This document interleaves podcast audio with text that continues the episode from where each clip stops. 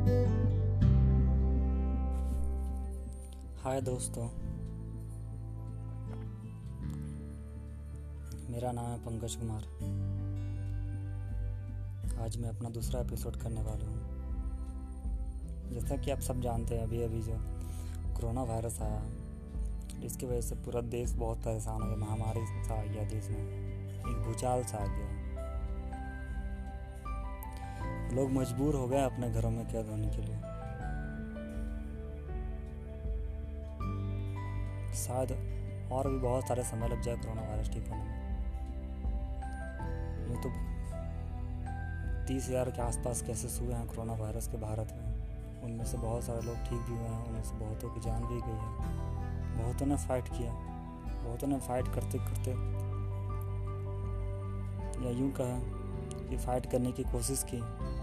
बहुत कोशिश की लेकिन फिर भी नाकाम मिल रहे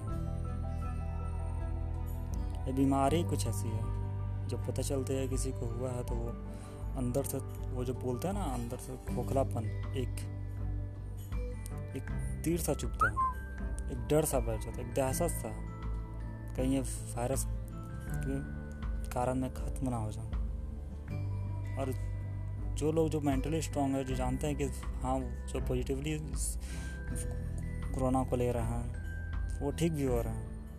जो अपनी इम्यून सिस्टम इम्यून सिस्टम को इंक्रीज कर रहे हैं, जो लॉकडाउन का पालन कर रहे हैं, जो बार बार अपने साबुन से साबुन से हाथों को धो रहे हैं। वो लोग सफल हो रहे हैं। अगर नज़र नज़र अंदाज हुआ तो समझो दुर्घटना घटी।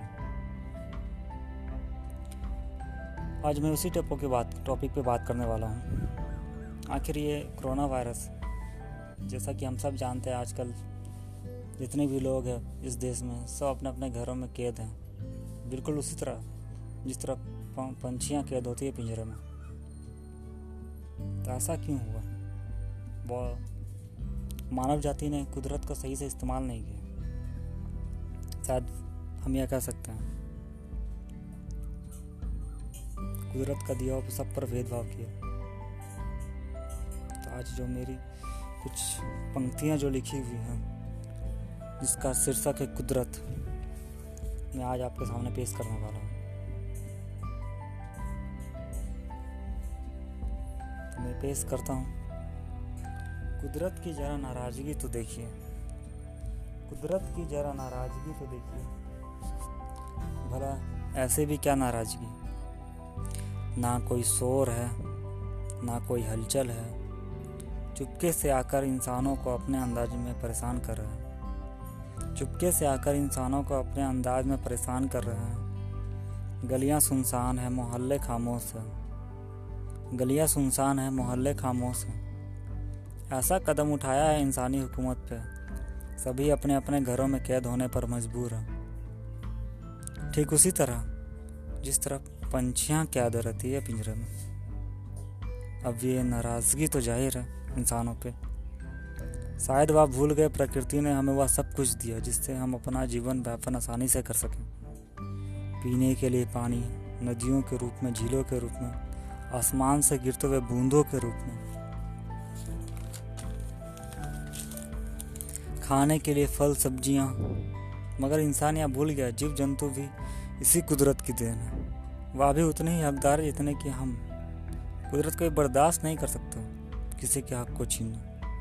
कुदरत कभी बर्दाश्त नहीं कर सकता किसी के हक को छीनना।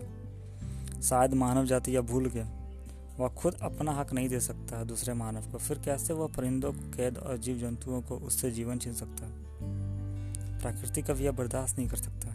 भला ऐसी मुसीबत तो एक दिन आनी ही थी। अब अगर प्रकृति के गुस्से को शांत करना है तो घरों में चुपचाप बैठिए। घर से मत निकलिए। अपने घरों में कैद हो जाइए। बिल्कुल उसी तरह, जिस तरह परिंदे कैद होते हैं पिंजरे में। जी, धन्यवाद।